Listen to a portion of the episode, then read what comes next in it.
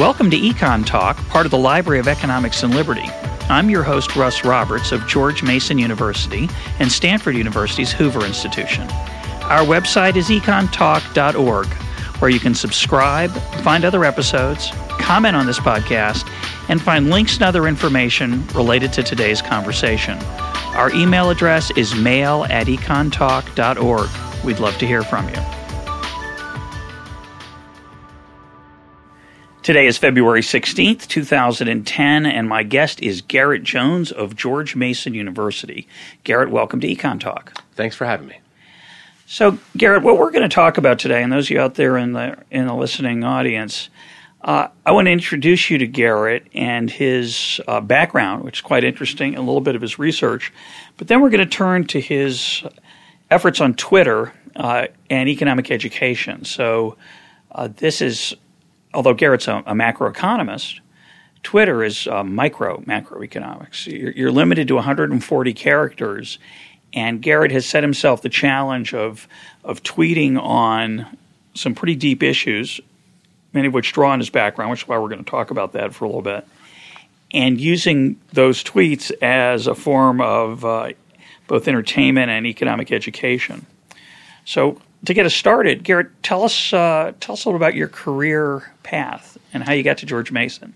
It's a little bit unusual. Sure. Well, um, I got my undergraduate degree in history at Brigham Young University. I minored in sociology. I th- thought those were good ways to learn about how societies work. But um, in both history and social, I noticed that the most interesting explanations of why the world is the way it is came from economic ideas. So uh, we read some of uh, Fogel's work on the economics of slavery. Uh, I read a lot of Rodney Stark's work on the economics of religion and sociology. And together, that just got me thinking wow, every time people in the social sciences are raising puzzles, more than half the time, the best explanations are coming out of econ. George Stigler said there's only one social science, and we are its practitioners. I've, I've gotten a little bit more open minded as I've gotten older, but it does have a lot to say about social science. Yeah. So um, eventually, I um, decided to try to get a PhD in political science. I um, that was my first stab at um, a graduate degree.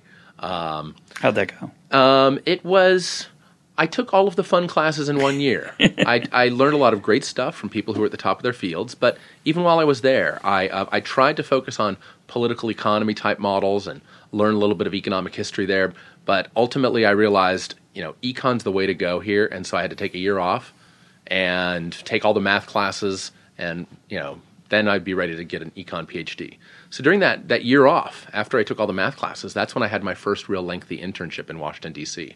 I was just a lowly intern um, for Senator Orrin Hatch of Utah. I worked on a tax policy for him, you know, doing the things that interns are supposed to do. Uh, Mostly making copies and licking envelopes, right? A lot of that. Yeah. But um, the surprising thing, the advice I always give to interns is always be willing to take more work because, especially on Capitol Hill, there's always more work to do. Yeah. And so by uh, by telling people, "Hey, I'm around. Hey, I can do a little more," I eventually got to the point of being able to draft short speeches, um, an op-ed, um, things like that. Fun. So, um, so then I went off and got my PhD in economics at UC San Diego, which has a reputation as being a very mathematical yep. department, very, very rigorous. I was trying to get away from all the years of squishiness. Um, and so I think somehow since then I found a, a, balance between the two. So I went off to my first academic job after writing a dissertation that um, the job market wasn't super excited about. It was on was the topic? Uh, it was on how the um, Federal Reserve controls interest rates on a day-to-day basis. Mm-hmm. Um, part of the dissertation was actually about intraday changes in the Fed funds rate. Um, it was fun because it gave me a chance to think about natural experiments, which are so common now in microeconomics I got to use it in macroeconomics because, with the help of my advisor, Jim Hamilton, I was able to find um, ways and times when the Fed would accidentally res- add in a billion dollars too much or accidentally take out a billion dollars too much. Um, it's very hard for them to, to tell how much to put in or take out of the economy because other branches of the government are taking in and putting out money so quickly. That gave me a nice natural experiment. So it got me thinking about macro and micro terms using natural experiments. Market didn't like my paper. So I, I, I, toiled away in academia for a couple of years, and then after the um, toil's a bit of a strong word. Uh, yes, exactly. Don't, don't really toil, but no, yeah, I know what you meant. Yes. Yeah. So um, uh, a, a, few weeks after 9-11, um, I received a phone call from um, somebody in Senator Hatch's office, and he said uh, the senator decided he wanted to have a PhD economist on staff, um, and um, we remembered you. So fortunately, my name is spelled just a little bit unusually, so I was very easy to find through Google, and uh, that's how they got a hold of me at my position at Southern Illinois University Edwardsville. Uh huh. And um, So how long did you do that for? I, I, I left academia for uh, 15 months, you know, Uh-huh. uh, y- a year, academic year, and two summers. And I worked on, I was economic policy advisor to Orrin Hatch and uh, worked on a lot of tax issues with the help of a colleague who focused more on tax. Worked on labor issues. So I got to see how um, wages and hours legislation really get enforced in the real world. Um, and uh, it was a fascinating time. It was the year of the 2003 tax cuts when tax rates on dividends and capital gains were cut. Um, and when uh, a lot of the Bush rate cuts were sped up, they were supposed to be phased in slowly over many years, and they were all sped up. So I got to watch how the sausage got made Yeah. on that issue and on some international tax reform issues. Then you went back to academic life. Went back to academic life, and it was a real awakening because during my time in the Senate, I decided um, this was pretty fun, um, but not as fun as the free thought of academia. Um, and so I thought, if I'm going to go back to academia, I better go work on something that's incredibly exciting.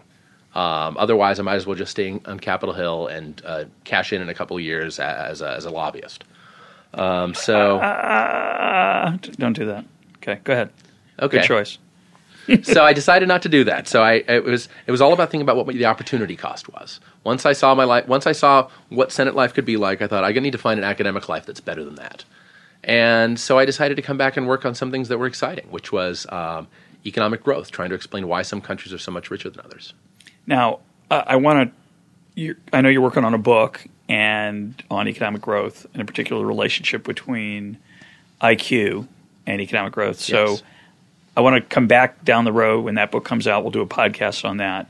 But for here, I want to stick with the topic of what you're doing at Twitter, on Twitter, and how your Senate experience, ironically, you might call it a real world experience, right? Compared to academic life, it's real world, right? But there might be a hard to identify a more surreal place than Capitol Hill. Exactly. So, so it's uh, two unreal places, I guess: academic life and Congress. So, what I want to talk about is, um, first, let's talk about Twitter for a moment in the abstract. Then we'll talk about your work there in particular.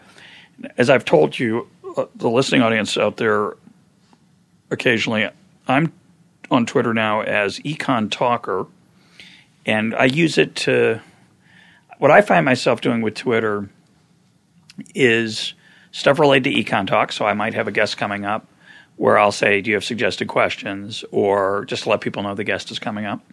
But I also use it for short blogging, is what I found myself doing. I do not do a lot of the I'm having a pizza right now kind of posts, but many people do. And it's an interesting form of social communication. Um, in a podcast with Tyler Cowen, we talked about how uh, I think older folks tend to look down on Twitter as some sort of mindless self indulgence, but it's a form of communication to people that is what is the way many people communicate in a modern way. If you don't Twitter on your cell phone and you only do it on, on the web, as I do, I only do it on the web, it's it's just a short form of blogging. If you're using your cell phone, which is I think what the majority of Twitters are doing, it's a way to stay in touch with people on a very quick, short time basis like texting. If you don't know about Twitter, it's limited to 140 characters. That includes spaces. Uh, a lot of abbreviations are used, but I find uh, Twitter somewhat like haiku in that uh, there's a certain eloquence that arises from the constraint of the 140 characters, and I, that's what I see you've been doing lately. So talk about what you've been trying to do, and then we'll talk about some of the actual uh, tweets and, uh, in particular, how it relates to your Senate experience and public choice. Sure. Um, you know, I find that when I read books, or even now when I read blogs, it's common for me to just find these these great little nuggets of thought, these short quotes. I mean, there are whole books that just contain quotes. Bartlett's familiar quotations. I'm guessing more than half of the things in that in Bartlett's familiar quotations are 140 characters or less. So the idea is that we often look back on after we've read a book, after we've read an article, as the best parts, the parts we really want to you know share with others or repeat to somebody or use as the preface part of the preface to a book. Those are often in that 140 character range. So I, I, um, a lot of economics is just distilling um, things to their essence, um, and so Twitter is just a just another example of that.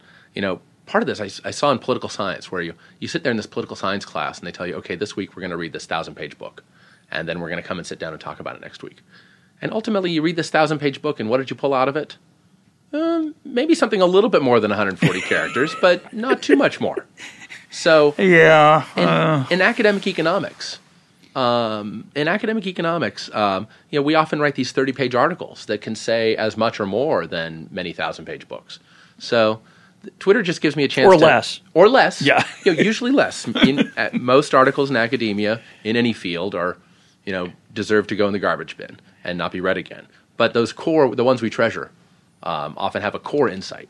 So Twitter gets me to basically just focus on what the big idea is and to strip away everything else. Yeah, it just I, it brings to mind an article I've mentioned many times here before, "The Use of Knowledge in Society" by Hayek. It's a short article. It's and I'm going to guess it's 15 pages. Yes. Many of us have read it many times, and we'd still profit from reading it again. So worth rereading. Yes. So uh, we hope.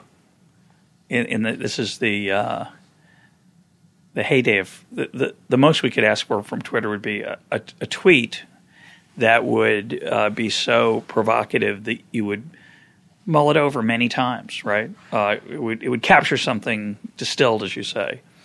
Um, so tell us, what are some of them? Well, um, one that I had just a couple of days ago that um, my and by the way, I'm oh, sorry to interrupt. Oh, sure. Um, you can find Garrett on Twitter at Garrett Jones one word, correct? Mm-hmm. G A R, one R, G A R E T T, Jones. When he said earlier his name's spelled in an unusual way, Jones is, is, a pretty common name, and I bet there's a lot of Garrett Joneses even. Garrett's yes, not, a, not a common first name, but it's common enough. Mm-hmm. But the one R makes it uh, distinctive. Yeah, there's a player for the Pittsburgh Pirates now who's Garrett Jones, so I'm sure he finds me on uh, when he does Google searches of himself all the time now. Lucky guy. Yes. He's going to get end up knowing a lot of economics. So go ahead. So yeah, one I put up that uh, my colleague Tyler Cowen just linked to uh, the other day was um, that uh, I said if businesses say that a tax cut doesn't help them, that's an argument for the tax cut. You know, stop there. Now that's a puzzle. Mm-hmm. And before we got started, we're Garrett and I were talking about what we wanted to do with this podcast, and he said he tries sometimes when he twitters to to create a puzzle. So that let's think about that for a sec. Wait a minute. If it if it helps, if it doesn't help them, that seems to be an argument against it. Because usually the idea of a tax cut is to get the business to respond. You want a big response, yes. big help. So how could it possibly be that if they say it doesn't help them, that that's an argument for the tax cut? That would seem to be an argument about the impotence of the tax cut, and therefore a bad, bad argument. So a case against it. So what, what are you thinking there? What I'm thinking there is that. Um, businesses love it when you cut their taxes um, on things that they're already doing. That's what they get really excited about. They want to be told, okay, uh, uh, uh that I'm going to, you know, okay, we've been selling X number of cars this year. We want to just pay a lower tax rate on all those cars. Um, that'd be great for us. Even if we don't sell us, it doesn't encourage us to do a single additional thing. It would be an enormously profitable tax. Exactly. I, I, saw a lot of lobbyists coming in um, for uh, different tax issues when I was on the Hill. And um, companies do spend a modest amount on uh, lobbying tax issues. And but a lot of businesses basically just see taxes as a cost to be managed, not really something that's a, a, policy choice. Oh, if you cut taxes on us, then we'll we'll respond this way. If you cut taxes on capital, then we'll do a lot more investment. They just see it as a cost of doing business, just like they negotiate hard to get their rents lowered in, in an office that they're renting, they'd like to negotiate with the government to get their taxes cut uh, for whatever line of business they're currently in. Strangely enough, they're not interested necessarily in making the country better off. They're kind of focused on it's hard enough no, focusing no, on their bottom exactly. line, yes. staying profitable. So the um, the kind of tax cuts uh, that uh, businesses might respond the most to would be ones where um, they really are kind of indifferent between doing one activity versus another. Let me pick an, a simple example that I can just talk about here whether a business locates on the right side of a street or the left side of a street. Right. Great example. So, very simple choice. Um, we as voters might have a preference. Uh, uh, some city council might decide, well, uh, we'd like to have the uh, we'd like to have the, the, gas station on the right side of the street, not the left. And so, if the government, but if you don't like that, we could just turn around. So let's call it the east side. Okay, the east side versus the west side. Okay, so so um, you could give a small tax break. It could just be pennies um, dollars um, to tell businesses to locate on the east side of the city uh, or the east side of an intersection. And if you gave them that, they'd do it. Right. It wouldn't change their life very much. Uh, they wouldn't be ridiculously more profitable as a result of this, but it would help accomplish some policy goal that some. If that was your goal, and if you want them on the east side, a very small incentive is necessary to get them to do it. Because Exactly. for them, it's not very important. Yes. So I think there are a lot of um, uh, tax policy changes that get recommended, um, that get bandied about on Capitol Hill, that are really just about um, paying businesses to do what they would have already done anyway. Um, that's the thing that uh, that uh, they wanted to have fixed. In some cases, a lot of things that um, tax lobbyists would come in and ask for would be things that were genuine simplification. The government would just have a lot of crazy rules, uh, that a lot of hoops for businesses to jump through, and and they would come through and say, well, can you simplify this and this and this? We really don't care about whether you cut the cost. Just please cut back our paperwork. Um, but uh, more often, uh, you saw businesses coming in saying, please help us cut taxes for something we're already doing. So let's talk about this now from a formal standpoint of the classroom, textbook style economics. We're really talking about what is usually called inframarginal changes versus marginal change. Inframarginal being stuff that I'm already doing. It's going to take a massive change in price or the tax rate to get me to do something different. Uh, and marginal being that it's going to affect my behavior. Uh, it's an interesting example because I think a lot of people get confused about economics because they have trouble keeping these things straight. You know, they'll say things like, uh, "If we make it less lucrative to be a doctor, then that's not going to change the number of people who want to be doctors because, quote, no one goes into medicine f- to get rich or for the money. They do it because they like helping people. Don't laugh, Garrett. It's, that's disrespectful. Of either me, I don't know, maybe or the, the viewpoint. No, but it is for an economist. It's hard not to laugh because we don't really believe that we under, we argue that people go into medicine for, for lots of reasons.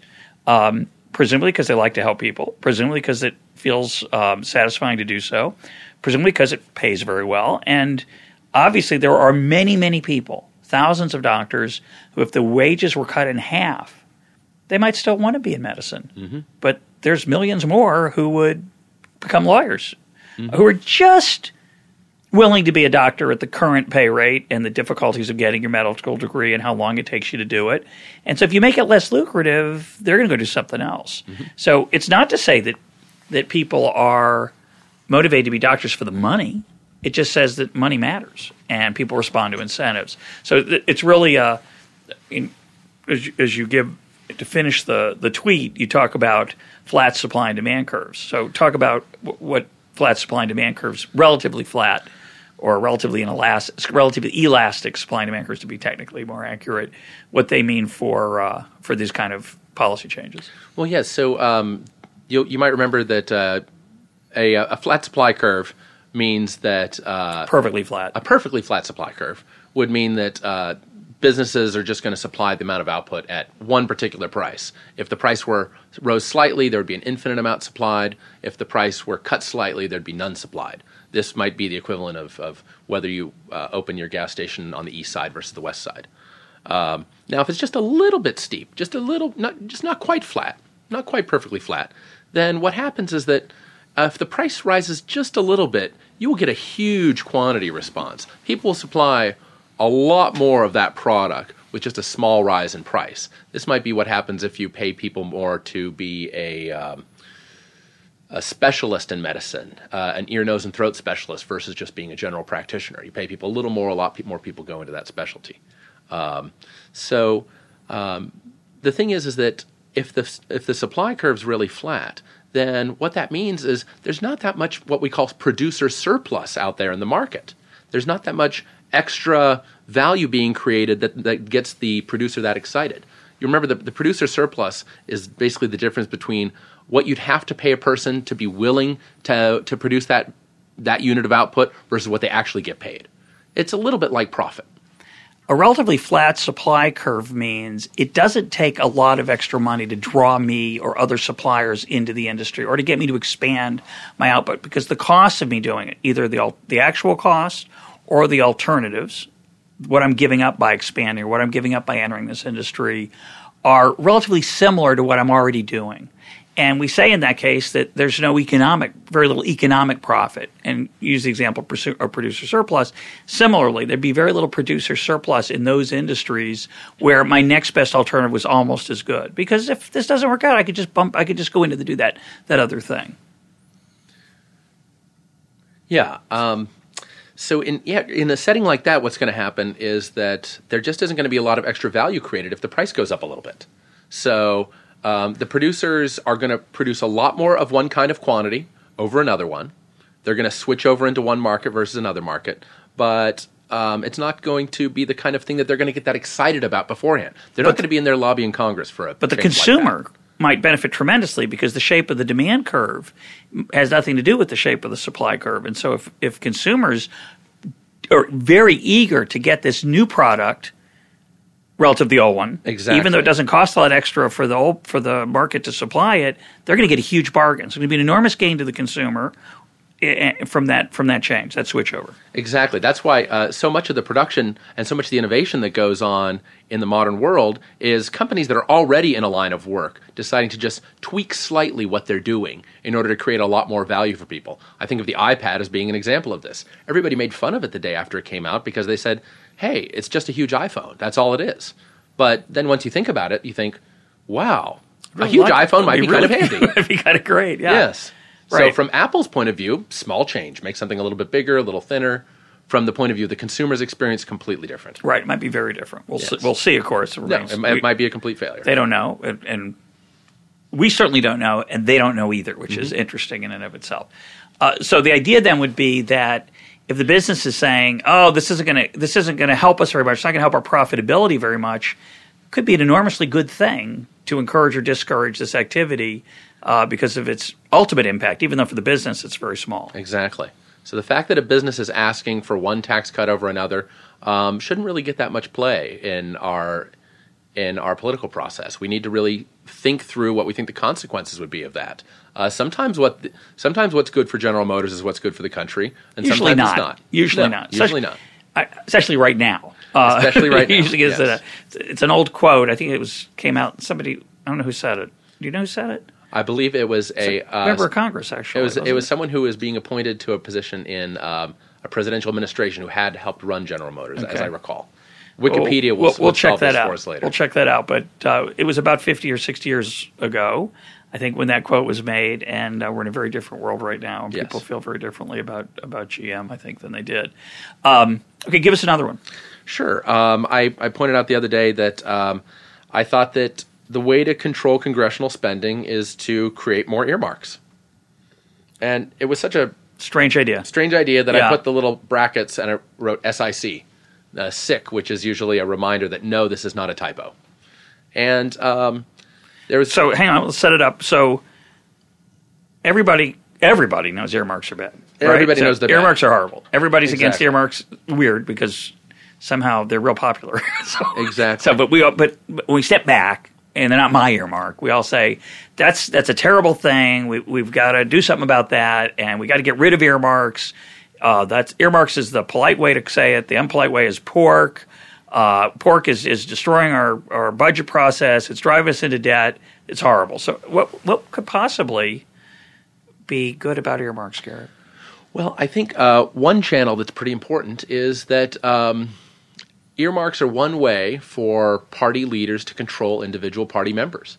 Um, American politicians are really entrepreneurs. Every person is building their own brand. It's not like in the British system where if you're a member of the Labour Party, you really have to do what the Labour Party says. why why is that? By the way, um, do you know? I'm not entirely sure why. They but do have more party. there's much more party loyalty, Loyalty, in, in the yeah. British system, yes. But in the U.S., it's this is a common observation that every every member is his or her own entrepreneur, and they're building their own brand. And it's difficult for parties to get their members to think uh, about the party brand. Now, in some respects, you might think, well, what's so great about party brands? Um, and party brands often do create some trouble. Um, but on the other hand, parties are something that last a long time. Parties are a brand. Um, we know in, in the private sector, uh, why do why do some why do employees of companies uh, pay attention to the company brand reputation? Well, because there's this corporation saying, let's pay attention to to Toyota's reputation. Toyota's creating some bad cars. Um, they've created some trouble. Toyota cares about that name value. Huge, And- influ- huge impact. huge impact. So the executives at Toyota have an incentive to sort of t- take care of the brand. That is the value of the company. An individual worker at Toyota might say, "Hey, I don't really feel like building safe cars. I, I get paid about the same no matter what. I'm just this anonymous worker." Um, A similar So thing, of course that encourages an incentive for the people who are have a bigger stake in the brand to make to monitor and and keep people doing the right thing. So the people at the top have an incentive to sort of keep the people at the bottom in line in order to make sure that the brand retains some value over the decades. So IBM's still a pretty good brand in the U.S. Microsoft's an okay brand value. Um, even uh, Ford has one American car company that Yeah. has some good brand value to it. Um, similarly, parties are one part of American politics that lasts for a long time. The Democratic Party brand, the Republican Party brand, these have some value. These values go up and they go down. You can watch that. You can watch it in the polls rather than the stock market. But um, brand, the party brand might be, on average, probably have a longer time horizon, a longer focus on the future than individual politicians would. An individual politician might be in, say, oh, I think I'll be in the House for four, six, maybe eight years. Then I'll cash in as a lobbyist or go back to maybe trying to run for governor. Um, that might give them a fairly short time horizon if they're just thinking about, I'm going to check in and then check out. Whereas the brand, the party brand, uh, might be focused a bit more on the long run. This is an idea that comes out of Donald Wittman's uh, work, um, The Myth of Democratic Failure. So he says that, uh, yeah, there are market failures in political markets, but party brands are one way, not perfect, but one way to overcome that. And my claim is that uh, earmarks are one way uh, for the people at the top, the people who manage the party brand, to keep the underlings in line, just as the way the CEO of Toyota is going to try to keep his underlings in line.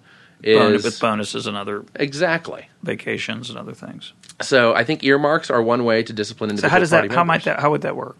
So I don't know um, much about earmarks So um, except ear- that they're bad. So Exactly.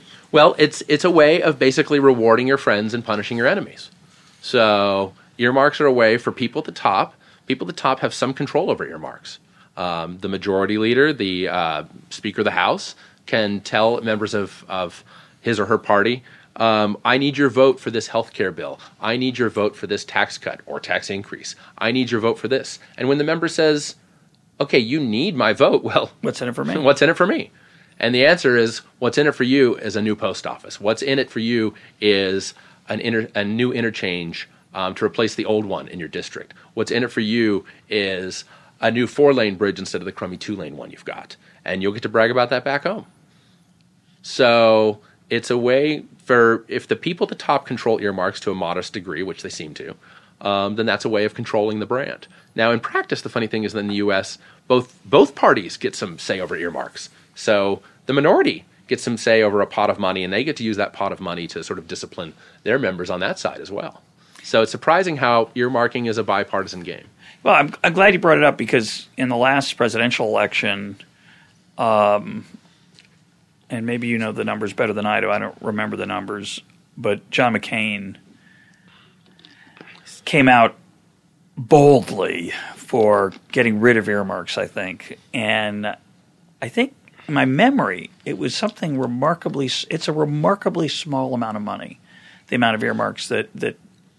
In It is a in tiny in amount in a of year. money, yes. It's it's tens of billions Exactly. but not not even a hundred billion. It's something like twenty billion. it's in that uh, in normal years, it's about in that area. Yes.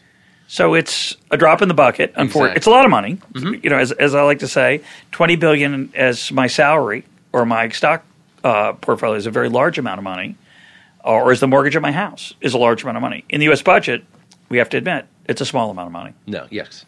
So it's an interesting. So you're suggesting that it's a way for. Uh, it's an incentive system within Congress to get stuff done that otherwise might be harder to get done, and that we like to think we don't know this, of course. We like to think that that maybe would be better than the alternative because some longer term incentives might be at play there.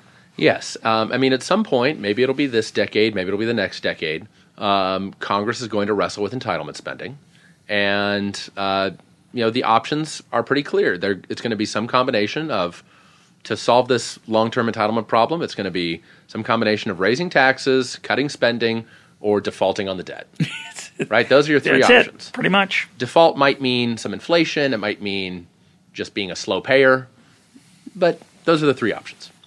And uh, when that time comes, um, it's going to be parties that are going to cut the deal. So, um, and they haven't. They both parties would like to be able to say we we help solve a big problem in our society, and they would like to brag about that to the voters. Um, individual members of the party would love to say, "Hey, I, I, didn't cut your benefit. I didn't cut your benefit. I didn't cut your benefit" to Yep. individual groups of voters. But um, the party as a whole knows That has uh, to be done. This has to be done, and Later than sooner. later rather than sooner. That's the way things usually yeah. work in politics. Uh, And I suspect um, when that day comes, that um, having the ability to discipline members with earmarks, which are so inexpensive, there's such a inexpensive way to buy the votes of politicians.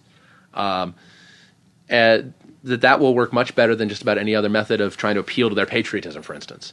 So I think I think my story, the shortest way to put it, is that earmarks are a much cheaper way of buying the votes of members of Congress than the alternative, which is extra entitlement spending. Yeah. So if I have a choice between giving a congressman a $2 million post office in his district versus a permanent $2 billion increase for his district in Medicare spending, Because he's got, a, say, a population of older voters. exactly. It's so much cheaper to buy these folks off with the earmarks than to buy them off with entitlement spending. So I'm going to digress here for a minute. I want to go off off our, our that particular Twitter. I want to talk about something else that it reminds me of.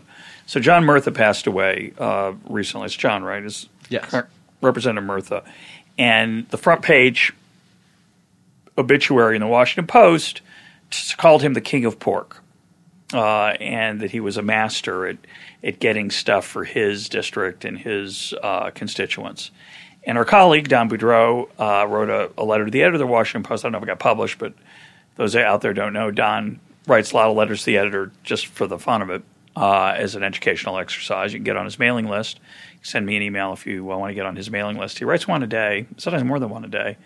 And it's uh, it's by the way a similar exercise to what we're talking about here. A letter to the editor is uh, has to be short, so he tries to distill some wisdom into a very short uh, um, mode of, of communication. And he's excellent at it. He's sp- superb. So what he said there, which I loved, is um, it's interesting that if you're if you're a congressman, a representative, and you manage to get millions of dollars for your constituents, you're considered a hero. Uh, you get reelected, and you brag about the fact that you were good for your constituents. He said, but if you went around the country burgling homes, picking pockets, and uh, breaking into banks, and took the money back to your neighborhood and gave it to your friends, you'd be called a thief, and you would not be honored. Uh, you'd be put in jail, and and rightfully so.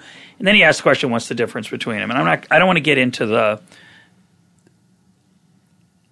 I have to agree with Don. I don't think there's a big difference. There's some difference, uh, but I, I do. I'm not a big fan of earmarks on the short-term impact. Exactly, I like yeah, your yeah. point about the long-term impact, but I, I want to ask a, a related question, which is this: Is it imaginable that part of our challenge as a body politic in the United States today stems from the fact that what was once considered honorable is now considered dishonorable, and what was once considered dishonorable is now considered honorable. So, what I mean by that is there must have been a time, maybe not, maybe I'm naive, maybe I'm romantic, maybe there was a time in America when to bring home pork for your constituents was considered somewhat inappropriate. The mechanisms may or may not have been there in the past. I think not, or they were smaller. And so it's a it's a cultural change. I think there there was once a time, and there are a handful of people in Congress who still feel this way, but it's a very it's one handful, not two. You know, who would say, "Well, I could have voted for this and got got us that bridge, but that would be wrong." It's true you can, but it's wrong. And it, it seems to me that in a society, the more stuff that you don't do because it's wrong, as opposed to because you can't, the better off you are. I mean, you really don't want to rely on legislation only as a way to stop people. So a lot of people want to say, oh, "We got to solve this here." Mark. Let's let's forget your deeper point about Sure. uh, the long term incentives in the parties. Let's just consider it a form of, of just redistribution from one part of the country to another. That there are these people who are skilled at gaming the system politically. They've been there a long time. They either have more influence because of that, or they know the rules better, and they're able to use those that influence and, and knowledge to channel resources to a this the small group of people known as their constituents. Why wouldn't you be ashamed of that? And surely there was a time when people might have been ashamed of that, and instead now they're considered quote good politicians. Uh, now, having said that, uh, Ben Nelson in Nebraska was was embarrassed by the fact that he cut a deal for his constituents to get his vote on health care. I think uh, Senator Landrieu of Louisiana had some embarrassment, but they've decided to live with that. Evidently, they may they may feel otherwise down the road, but at the time it seemed like a good idea to them. Any thoughts on those issues? And especially drawing on anything you observed in the time in the Senate. Well, of course, I was in the Senate in a time when uh, pork was king. Uh, most of the pork that I saw was tax related pork. Um, and they were of the same size as normal pork projects. We're talking about $2 million tax cuts for this little group or $3 million tax cuts for that little group, groups that I won't name. So, um, but uh, you, you, know, you can just look through the Senate Finance Committee's legislation, the bills that come out of their committee, and you'll see many small little tax breaks that you probably can imagine are just designed to target a couple of particular groups. And then, but they're in the, they're often in the range of tens of millions of dollars, um, occasionally billion dollar uh, benefits. I do sense that this has gone on for a long time. I mean, the United States was building canals with federal funding. I'm guessing that there were political debates over that. I'm guessing there were, and that was going on in the 19th century. I'm guessing that the uh, where railroads went in the 19th century was pretty politicized. I don't know much about the history of um, earmarks and when it became socially acceptable to do that. It seems as though it is a signal that voters look to as a sign that their politician it has some skill. Um, that's if I was writing down some heavily mathematical model of political economy. Um, I would that's the, that's what I'd model it as. I'd say, boy, politicians have to show their voters that they have some skill. Voters aren't paying that much attention to politics, but they can see a new bridge with a big sign that says uh, your tax dollars. Your tax work, dollars yeah. at work. Yes. Well, of course, they're not yours. They're other people's tax dollars at work. You're so good at taking somebody else's tax dollars and bringing them here. That's what it should say. Your neighbor's tax dollars, or your your distant neighbor's tax dollars at work. That's what the exactly. sign should say. Yes. Um, reminds me of, it, of the uh, TARP bill. In the TARP bill, which was a seven hundred billion dollar bill, it had failed the first time. Mm-hmm. The second time, it passed in the meanwhile, we were told it was we're on the edge of a cliff, apocalypse, nuclear economic war. We had to have it, uh, and, and and it passed.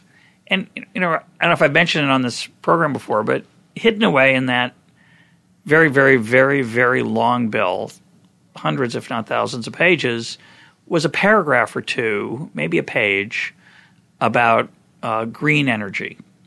And who's not in favor of green energy. I mean, it's a wonderful thing. Exactly. So it turned out it was a subsidy for uh, electric uh, car uh, cars that were using some form of electric power, and it just turned out that it only applied to one car, the Volt, uh, the Chevy Volt. And what, the way they did that is it, it applied to a certain type of electric battery. And it turns out there are more than one company working on electric batteries, but it turns out the Volt uh, which we did a podcast on with Jonathan Rauch. The Volt had its own unique battery, so that's what the subsidy was for. On Capitol Hill, we call that a rifle shot. A rifle. Oh, that's very nice because it's it's um, focused. targeted for yeah. just yes. So- Usually, rifle shots are considered shameful. Well, that's the interesting thing because they didn't say that. They could have said, "We want to help the Chevy Volt, so let's subsidize it." It's not a trivial subsidy. I think, if I remember, it's five thousand dollars. It's- It's got some range to it, but it, it, there's some variation. But I think it's five, roughly five thousand dollars per car. It's a lot of money um, in a car that might be twenty five to thirty five thousand dollars. Is a huge subsidy, and so that rifle shot was done quietly. So even though you can come home and brag to your constituents, it is considered somewhat gauche to do it out in the open, right? Reminds me of steroids, right? So steroids were kind of tolerated in the culture of baseball. They they before they were banned, they were they were considered okay by some players, a form of of, of an edge that was considered okay but not exactly because no one proudly said i'm a steroid user. They all hid it. They all wanted it to be hidden. They wanted people to think that their physiques and skills were natural but uh, they used it anyway and there was a certain tolerance for it so it seems to me that, that earmarking and pork is something like that steroid debate there's a a tolerance for it within the culture but not too much because they don't brag about it in the literal way. They don't. They try to do it quietly. Yeah, the uh, yeah steroids as the earmarks of uh, the sporting world. You're right. So the king of pork is like the sultan of SWAT. Mm-hmm. Um, let's let's move on. Uh, sure. Uh, I want to get to your productivity one. I don't know if that was one you wanted to do next. Because I, I, I, can do that next. Let's or? do that one next. Okay.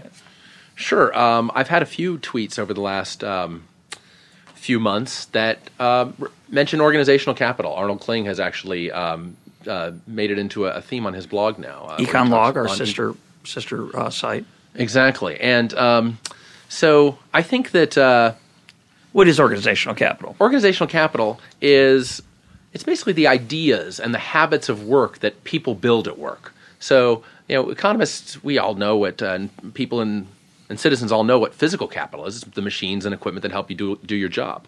But a lot of what businesses build is not um, not physical capital, but they build cultures. They build good cultures. They build good patterns and processes. They build good databases.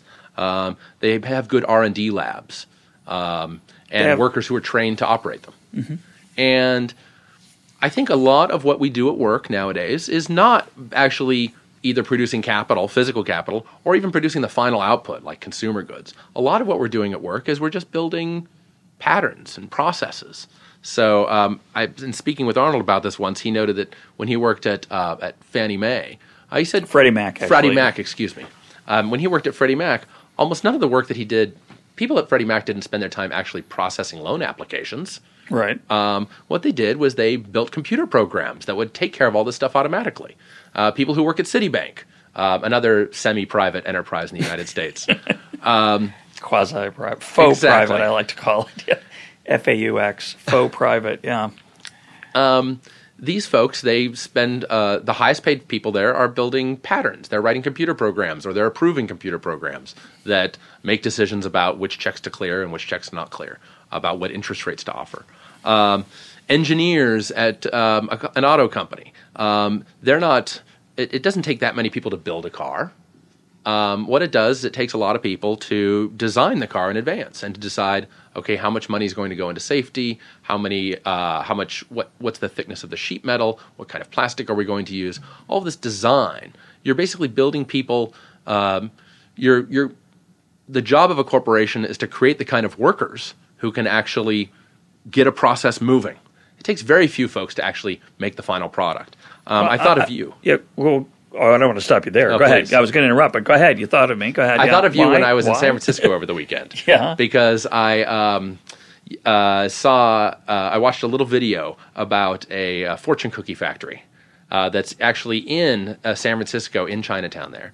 And this factory uh, manages to crank out 10,000, I believe, fortune cookies a day with exactly two workers. Yeah. So um, I thought of that in light of your, your references in uh, Price of Everything about how, how few people it takes to run an, an egg an uh, right. egg factory, an egg processing facility. Yeah. So I want to stick with cars though for a minute because I think, although I, I would have loved to have seen that video because the whole idea of, of people free production. Mm-hmm, mm-hmm. I mean, part of this is a. It, it, sounds like you're just playing a word game here when you say that that there's. Um, no people involved in making a car. Well, come on, they're in the design. They're in the. You're calling that, you know, they're not really doing anything, but of course they are, and yet it makes a difference. So we're going to get to that in a sec. So, but but I want to I want to just rhapsodize for him about a car factory.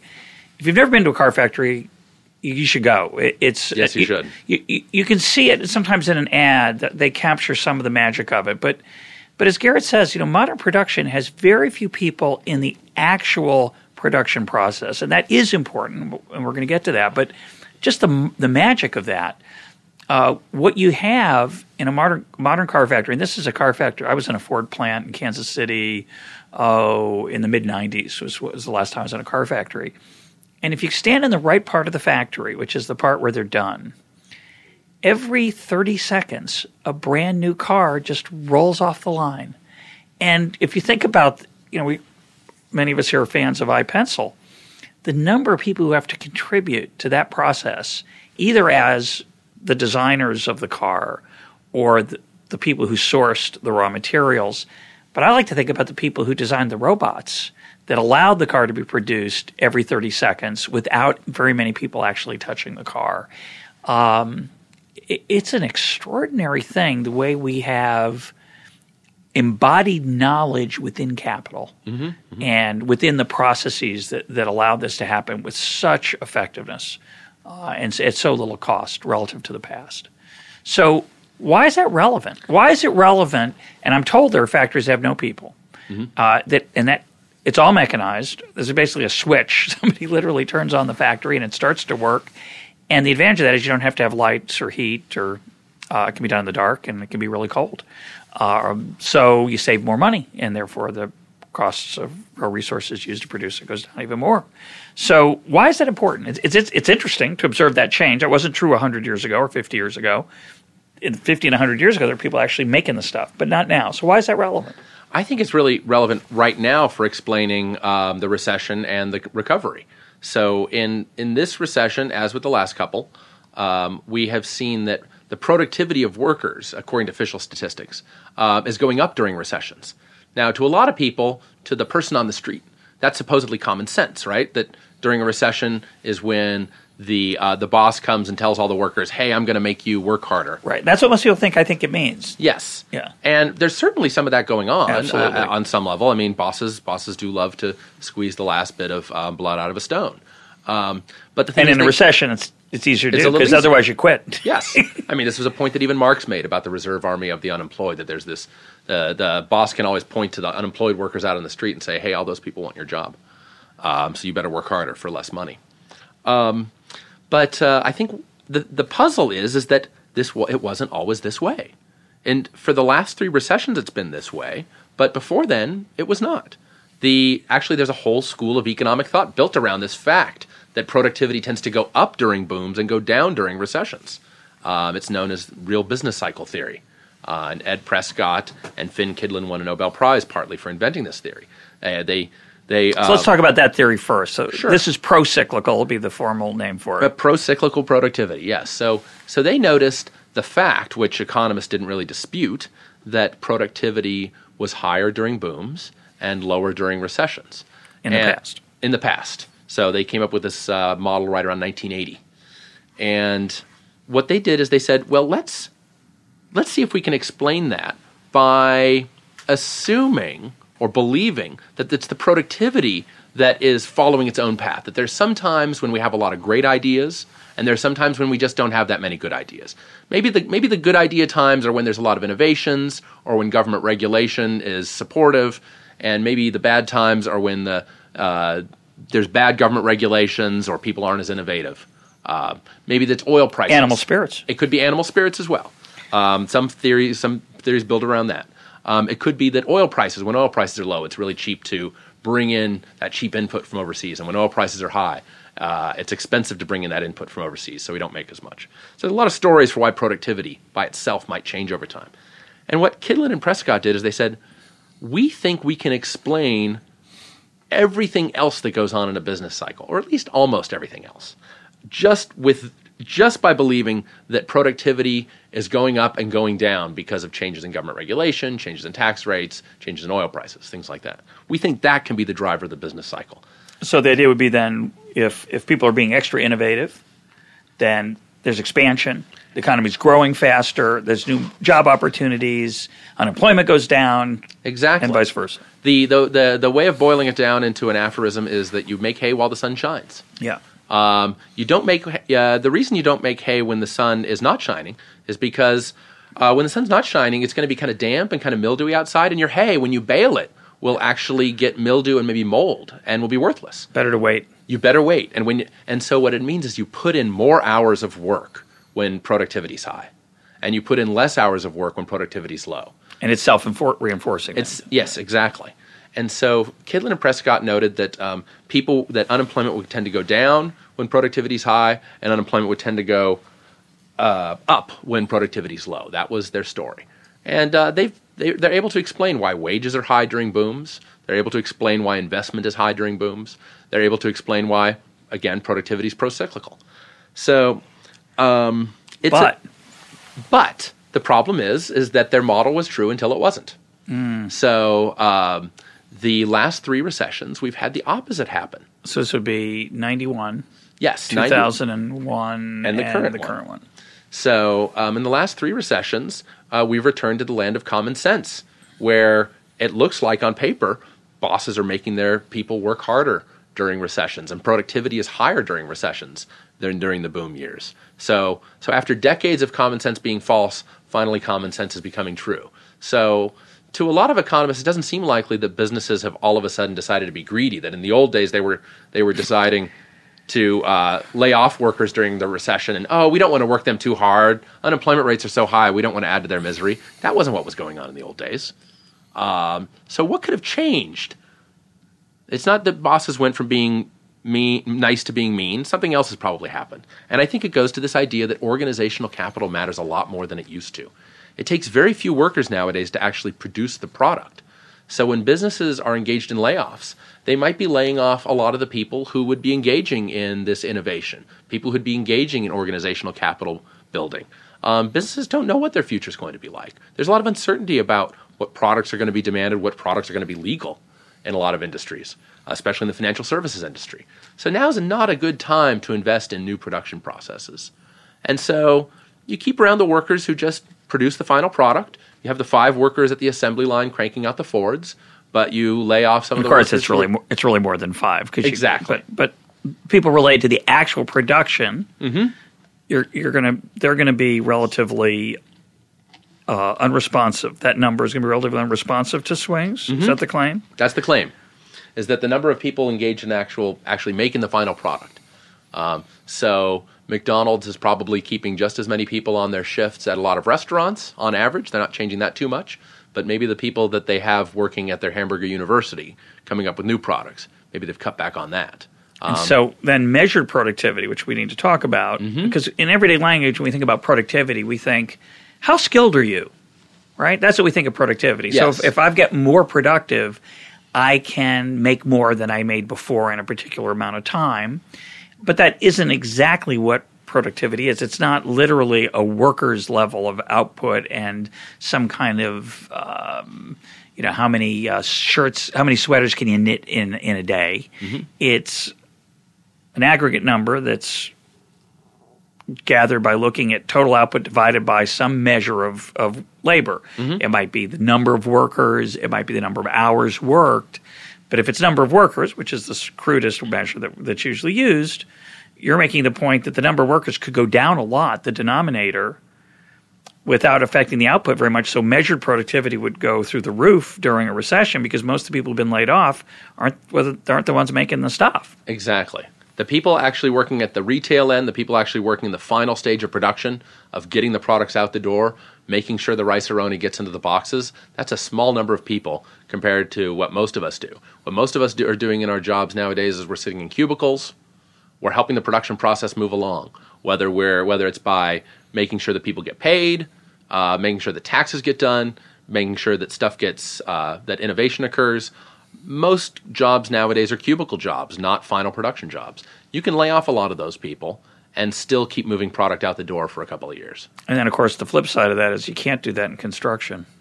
So if you're going to if you're going to be building half as many houses as you built before, you're going to have a lot fewer workers in building houses, and about 22.6 percent of the job reductions since the peak of the recession in 2007 December are construction workers. So that's going to be hammered. Yeah. So the so one industry that's taken a huge hit in final production, construction, is one where you needed workers to do every step of the way, production every step of the way. And so, did we did we read your Twitter on this your tweet on this particular one? I don't know if we uh, or did we see. just start talking about productivity here? I don't remember. We just I actually haven't found this one on here. It's it's so old now. Um, no, I. Okay. Well, no. we'll we'll try to track it down in the meanwhile. Okay. So we're almost out of time. We got about five minutes left. Anything else? Uh, give me something else fun to close us out with. Okay. Um, well, so the supply siders are pretty popular in certain um, free market circles, and they've made a lot of good points um, that uh, people do respond to tax changes. Um, but uh, I think that sometimes uh, their models have been a little bit too optimistic. They believe that, that people respond a lot to small changes in tax increases. Um, and, uh, you know, one prediction you could make if you were a real honest honest supply sider, honest to goodness supply sider. Are you are you one? Um, no, Okay. I would predict that um, 2010 should be a massive boom year, at least for America's rich, because by all accounts, the taxes tax rates are going to be going through the roof in 2011 for um, for uh, people making over 100 or 200 thousand dollars a year. And if I were a supply sider and I thought that that was the primary thing driving our economy, that changes in tax rates have huge impacts on people's uh, behavior, in the, and that it's that it's a big, big effect, like they say, then 2010 should be a massive year for work by the rich. Uh, I think it's not going to 2010 compared to 2011. compared to 2011. Yes. So this is a prediction that we can make pretty clearly, I think. So you know, people can listen to this after 2011's over and see whether the uh, s- uh, labor supply by the richest one or two or three percent of Americans has shot up uh, in 2011. Uh, In 2010. shot, uh, shot um, up in 2010 compared to 2011. So people should make hay while the sun shines. Um, I, I certainly believe that's true in a lot of parts of economics. Supply siders believe it's extra true when it comes to changes in tax rates. So 2010, boom year if the supply siders are right. That's another one of my tweets. And uh, you think they're going to be wrong? I think they're going to be wrong on this. I think that um, labor supply does respond to tax rates. Um, I don't think it's nearly as big as uh, as they'd like to think. Uh, I think it's time to focus on a lot of other parts of the economy um, when thinking about why boom and bust cycles happen. So I hope this is a bit of a chastening moment. Not that they have to totally go back to the showers and you know start from scratch again, but uh, integrate more ideas into your into your worldview. Yeah, I think that's uh, that may be true. I think, uh, although I do think you know tax rates are important. Yes. For labor supply, they're not maybe not as important as supply siders think they are. It's a it's an empirical question. It is an empirical question. Yeah. Uh, you know, you and I started. We were you and I about a, two weeks ago decided this podcast. We had talked about looking at tax cuts and um, whether there was a correlation between tax cuts and revenue, uh, tax increases and, and government spend. Excuse me, not revenue, government spending. Whether you know Milton Friedman said he'd never been a tax cut he didn't like, and I think his main reason was better to move in that direction than the other, and it the, the the less money that they have to play with, the less damage that they'll do. And I, even though we only have about uh, maybe five minutes, do you want to say something about that? Because it's such an interesting question. It is. This um, this often goes by the name of starve the beast. Yeah. That um, if we cut taxes, that as, as Friedman put it, he said his theory of politics, and this is a theory of politics, not of economics, that there was a politically acceptable deficit that politicians would run. And so if you take in less money, then they'll spend all the money they get in tax revenue plus the politically acceptable deficit. That's total government spending. So tax cuts pull down the amount of total government spending then in his view. Now we have to make a distinction, of course, between changes. Given that we just talked about supply side, we want to make a distinction here between tax rates and tax revenue. Yes, yes. So we're, we're assuming that cuts in tax rates lead to less tax revenue, which is usually the case, holding everything else constant. Uh, that we're not in the Laffer, the downward part of the Laffer curve. Yes, exactly. Which some countries certainly are. Which there are parts of tax codes that put you on the wrong side of the Laffer curve. But I'm. But Friedman's point was take tax cuts, even if it even if it loses your revenue, um, because it'll it'll uh, help starve the beast. Um, it'll make the government have to get by with less. And that's a like I said, that's a theory of politics. We've had decades of experience with this now. Um, being able to, and we can look back at the data, um, and we can check and see. You can eyeball it yourself, just looking at uh, numbers on a website like the Federal Reserve Bank of St. Louis, and see what our te- revenues and spending have been like over the last few decades. Uh, but a couple of economists have looked at it a little more formally. Um, Christina Romer and her husband uh, David, who uh, and Christina works in the Council of Economic Advisors. She runs that for the president now. Has looked But at this it- was before. this is before she took that position. Um, she wrote one paper using one statistical method, um, and William Niskanen of the Cato Institute, he tried another statistical method, and they both came to roughly the same conclusion, which is they found that um, when taxes are cut today, it looks like spending might be increasing in the future, not decreasing. Um, the way the Romers put it in their paper was the one thing that a tax cut surely predicts is a future tax increase. That's the one thing they're best at predicting. It's uh, it may also predict future spending hikes. Um, Niskanen, Niskanen looks at it a different, uh, the data a different way and comes to the same conclusion. When he sees taxes diving as a percentage of GDP, even when he controls for kind of how the business cycle's going, he sees that there's basically a, a spending party. Um, and uh, I think uh, William Gale of Brookings has a has a, a, sort of an informal theory of this, which is that politicians have two ways of looking at the world. They are either, as as I put it, they're either in their Puritan mode or they're in their partier mode. And when they're in their Puritan mode, they say, okay. Uh, one party says to the other, one political party says to the other, well, if I'm not going to get my tax cut, then you can't have your spending hike. And the other party says the same thing. Well, if I can't have my spending hike, you can't have your tax cut. So they basically restrain each other. Um, and it's a sort of self control mode, like when you're on a diet. You know, the times when you're dieting are probably the times when you're exercising more too. Um, the other alternative is you the partier mode. You you loosen your belt. You say, well, if I'm getting if that guy's getting his tax cut, then I'm getting my spending hike. If and I if I go for a run, then I can have an ice cream sundae. Exactly. yeah. So the so the partier mode is basically you just you just let go. You just let go, and um, uh, that seems to kind of match the U.S. data. I don't think anything's definitive on this. I tried running some numbers on this myself, and and I kind of got a muddle um, uh, of statistical results. But I think it's time for those of us who believe in smaller, limited government, like I do, to um, to revisit this idea that tax cuts are the way to control government spending. We may be instead encouraging uh, Congress to party more on the spending side.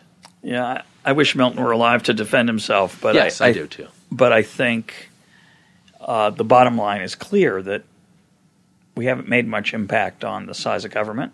Um, mm-hmm. Those of us who'd like it smaller are losing. Mm-hmm. It gets mm-hmm. bigger. Uh, it gets bigger in times of threats to national defense. It gets uh, to national security. It gets bigger in economic downturns. It gets bigger during economic boom times. Mm-hmm. Uh, it just gets bigger. So uh, I think we ought to be thinking about how to move in the opposite direction. Um, and um, I'm not sure many people agree with us. Makes me worry. Yeah. Um, I think the best thing about what's going on right now is that we've gotten to a point where actually people, I think, are a little more worried than they used to be. Yes. The uh, the combination of the baby boomers heading toward retirement and the fact that people just saw a trillion and a half go out the window without politicians making too big of a deal about it. Yeah. Um, those are the kind of things that get you thinking. Yeah. The last 10 years were the times we were supposed to be getting our fiscal house in order, getting ready for the baby boomers. Yeah. Um, That's me, by the way. Yeah. Not you, but uh, Garett's younger than I am. Uh, my guest today has been Garett Jones of George Mason University. Garett, who uh, Twitters as Garett Jones, one R, two T's, Jones as it's normally spelled. Thanks for being part of Econ Talk. Thanks for having me.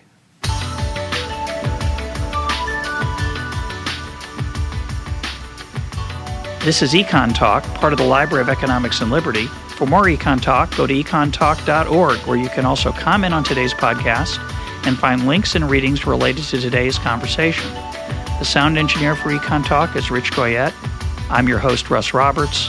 Thanks for listening. Talk to you on Monday.